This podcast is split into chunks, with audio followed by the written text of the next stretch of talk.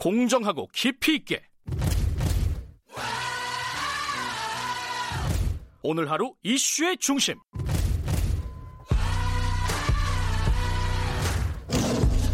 김경래의 최강 시사.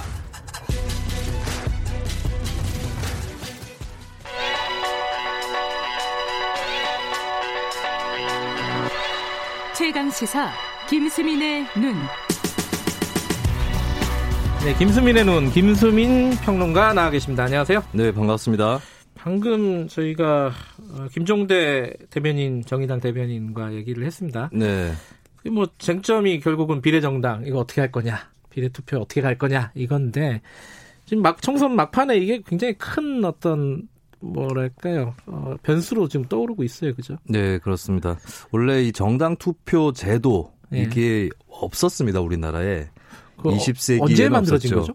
이게 이제 처음에는 전국구라고 해서 전국구 어, 의석을 뭐. 처음에는 독재 네. 정권 때는 여당 제1당에 몰아주는 뭐 그런 제도였다가 나중에는 지역구 의석수의 비례 가지고 배분해 줬다가 그래서 비례 어, 의원이라고 예, 나중에. 비례대표로 예. 이름이 바뀌죠. 그러다가 음. 기준이 의석수에서 득표수로 바뀌고 2001년에 헌법재판소에서 지역구 득표를 가지고 배분을 하게 되면 지역구의 후보를 많이 못 낸 소수 정당이 불리하죠. 네. 그래서 이게 위헌 판결을 내림으로써 별도의 정당 투표 용지가 생기게 된 겁니다. 그러면 2001년에 판결 내렸으면 그 다음 선거 2002년 선거였나요? 2002년 지방 선거하고 2004년 총선 아, 여기서 처음 도입이 됐죠. 그랬군요. 이게 얼마 안 된 제도군요. 20년? 20년도 채안 20년이면 됐네요. 많이 된 거 아닌가요? 아니에요, 아니에요. 20년이면 네. 뭐 저도 어, 학교 다닐 때이기 때문에 네. 어, 이게 도입되고 나서 한국 정치가 좀 달라졌나요? 뭐 크게 달라졌다고 볼 수는 없더라도 적어도 미국하고는 다른 정치가 됐다고 볼 수 있어요. 어. 미국은 모든 국회의원을 한 선거구에서 한 명을 뽑거든요. 비례대표가 하나도 없습니다. 그러니까 그것도 신기하더라고요. 예, 이거는 예. 이제 듀베르제 법칙이라고 그래서 네. 양당 체제를 추동하게 돼 있거든요. 음흠. 근데 한국은 그래도 이 정당 투표 때문에 어, 이를테면 2004년에도 다섯 개 정당이 원내에 진입을 했고 2008년 총선에는 여섯 개, 아, 그렇게 많았어요? 2012년에는 네 개, 2016년에 네 개. 그러니까 음. 양당 체제로 굳어지지 않은 이유가 바로 이 정당 투표에 있다고 볼 수 있겠습니다. 그, 그 거대 여야 빼고 정의당하고 민중당하고 이렇게 네. 들어간 거군요. 요번에 이 2000, 시대에는 2016년에는 이제 국민의당하고 국민의- 정의당. 아, 국민의당이 있었구나. 그렇죠. 예. 네. 아, 지금도 있군요. 좀 다른 정당이긴 하지만은. 네, 이름은 똑같습니다. 예. 근데 이게, 어, 미국과 아까 비교를 해 주셨는데, 네. 유럽하고는 또 어떻게 다를지, 유럽하고 또 비슷하기도 하고 또 다르기도 하고 좀 복잡합니다, 그렇습니다. 이게. 좀 설명 좀 해주세요. 이게 잘 모르시는 분들이 있는데 네. 유럽 하면은 유럽의 대다수 민주주의 선진국이라고 불릴 수 있는 나라는 별도의 정당 투표 용지가 없어요. 그러니까요. 우린 네. 있잖아요. 그죠? 투표용지가 두 개잖아요. 네. 유럽에는 총선을 하면 한 장을 갖고 씁니다. 근데 어떻게 하냐면 자기 지지 정당의 표시를 함과 동시에 그 정당에서 낸 후보 중에 한 명을 찍거나 뭐 이런 아. 식으로 하게 되는 거죠. 그래요. 예, 그렇게 해서 이제 일단은 정당 지지율부터 먼저 감안을 해서 의석을 나눠 주는데 지역구 의석부터 비례대표 방식으로 뽑는다라고 이해를 하시면 될 것 같고 그 다음에 이제 뭐 개인별 득표 순이라든지 또 정당에서 미리 정해놓은 순번이라든지 음. 이런 것들을 감안해서 하는 그런 투표 제도입니다. 그러니까 우리가 준연동형 막 이런 얘기 많이 네. 하잖아요. 그러니까 정당 득표율로 의석수를 다 배분해 버리면 그게 이제 완전 연동형이 되는 거죠. 그렇죠. 그렇죠. 완전한 거의 뭐 순수하다시피 한 비례대표제를 대다수의 유럽 국가가 채택을 하고 있고 그다음에 투표용지 두 장 이렇게 따로 쓰지 않기 때문에 그쪽 나라에서는 위성 정당은 불가능하다라고 봐야 되겠죠. 음. 위성 정당이 다 정당 투표가 따로 있기 때문에 벌어지는 현상이거든요. 그러, 지금 말씀하신 거하고 독일하고는 또 차이가 있지 않아요? 우리가 예. 이번에 이제 선거법을 개정하면서 독일 거를 많이 참고했다고 그렇습니다. 얘기가 많이 많았잖아요. 네, 독일이 우리나라랑 똑같은 게 지역구 의원을 모두 한 명씩 뽑습니다. 음흠. 그러다 보니까 이제 소위 얘기하는 비례성이라고 의석수하고 지지율 간의 불일치가 크게 나타나는데 네. 그거를 비례대표 의석을 통해서 다 보정을 해주는 거죠. 네. 이 방식에 비슷한 것을 우리나라가 이번에 도입을 했다고 볼 수 있겠고 일본 같은 경우는 이제 정해져 있는 비례대표 의석을 단순하게 정당 지지율로 배분하는 과거에 우리나라가 채택했던 그 제도인데 음. 네. 우리나라가 일본식에서 독일식으로 몇 발짝 왔다. 라고. 볼 수가 있겠고 하지만 이제 유럽 대다수 방식하고는 여전히 많이 다르다라고 하는 거죠.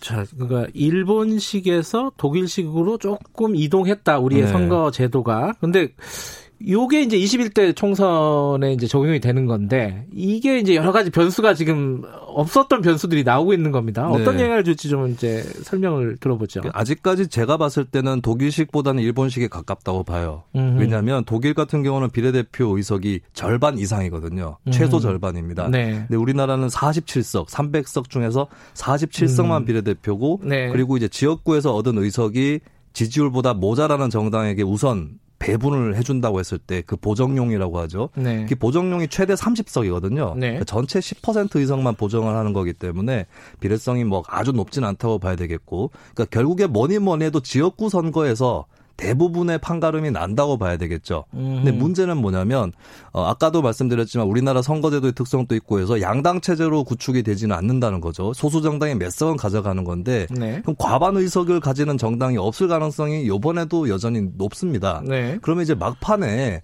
뭐 예를 들어서 민주당, 통합당 이쪽의 의석이 얼마냐에 더해서 나머지 정당의 의석이 얼마냐 여기에 따라서 이제 또 희비가 엇갈릴 수 있는 거거든요. 네. 이 분포를 막판에 결정 지을 수 있는 그러니까 이제 어 물로 치면 몇 방울 안 되는 물이지만 잔에 차 있는 것을 넘치게 만드는 음. 예, 그몇 방울의 물이 정당 투표에 따라서 결정될 음. 수 있다는 겁니다. 양은 얼마 안 되는데 굉장히 중요한 양이다. 그 그게. 캐스팅 보트 정도는 음. 만들어낼 수 있는 거죠. 어, 이게 이제 그 물방울, 마지막 중요한 물방울이, 어, 어디서 나와서, 어, 누구를, 어, 떨어뜨리느냐, 어, 누구를 붙이느냐. 요게, 뭐, 요게 쟁점이겠네요. 그죠? 네. 그래서 이제 이거를 어떤 유권자들이 결정하느냐 이거를 눈여겨볼 필요가 있는데요. 어, 떤 유권자들. 아, 예. 그러니까 마지막에, 어, 근데 유권자들은 다 똑같잖아요.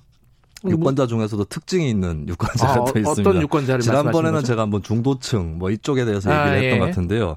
어, split ticket voting이라고 그럼 뭐예요, 또? 분할 투표라는 행태가 있습니다. 투표 행태 중에서 그럼 다르게 한다는 건가요? 그렇습니다. 그러니까 어. 유럽 선진국 대다수의 사례에서는 아까 말씀드렸지만 지지 정당하고 후보의 그 정당이 일치하는 음, 거죠. 네. 근데 1인 2표제 지역구하고 정당 투표가 분리돼 있기 때문에 지역구 후보를 찍는 그 후보의 정당하고 네. 그다음에 지지 정당 정당 투표소의 정당하고 다를 수 있다는 거죠. 아. 이렇게 투표하는 사람들이 있기 때문에 예, 이 사람들이 최후의 키를 쥐고 있다.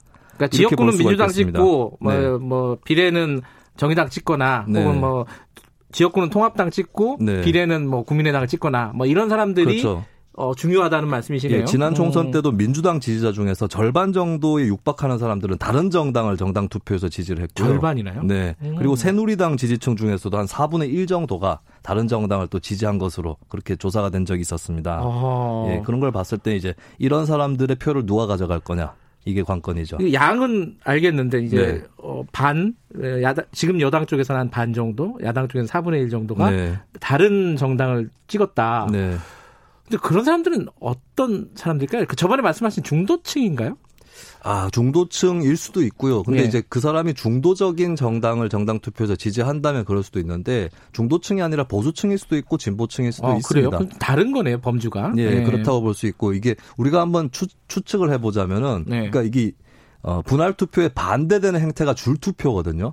아, 다 똑같이 찍는 거. 예, 똑같은 어. 기호까지 맞춰가지고 음. 예를 들면 지방선거에서 투표용지 7장 나오잖아요. 뭐 교육감 선거나 이런 거 음. 빼고 정당 나오는 거 다 똑같이 찍는 1번, 1번, 1번, 네네. 1번, 1번. 이런 분들이 있는데 이런 네. 분들 물론 이제 자기 신념 때문에 그렇게 하는 경우도 있지만 네. 정당 투표에 대해서 대비가 안 돼 있는 분들도 상당히 많아요. 음. 저 같은 경우도 개표 참관인 투표 투표 참관 이런 걸 해봤는데 네. 뭐 이렇게 가서 어떤 분이 투표용지를 들고 이거 뭐냐 정당 투표용지를 들고 이렇게 물어보시거든요. 네. 그 전에 해보셨을 텐데도 인지를 못하시는 분들도 있는 아하. 예, 그런 사례들이 있는데 적어도 분할 투표자라고 했을 때는 정치에 좀 관심이 깊다. 아, 라고 봐야 되겠죠. 여러 가지 전략적인 고민을 네. 많이 하는 사람들. 그렇죠. 예. 그거를 이제 정보도 평소에 많이 입수를 하고 있는 상태고 네. 제 생각에는 성격적으로도 네. 한쪽에 좀 몰아주는 것을 싫어하는 음. 네, 그런 분들이 아무래도 분할, 분할 투표자가 되지 않을까. 음, 아침에 이런. 시사 프로그램들 쭉 듣는 분들, 지금 기자가 네, 시사 듣는 지금 제 분들. 생각에는 청취자분들 중에도 상당히 계실 것 같아요. 투표자가. 네. 아, 시간이 얼마 없는데,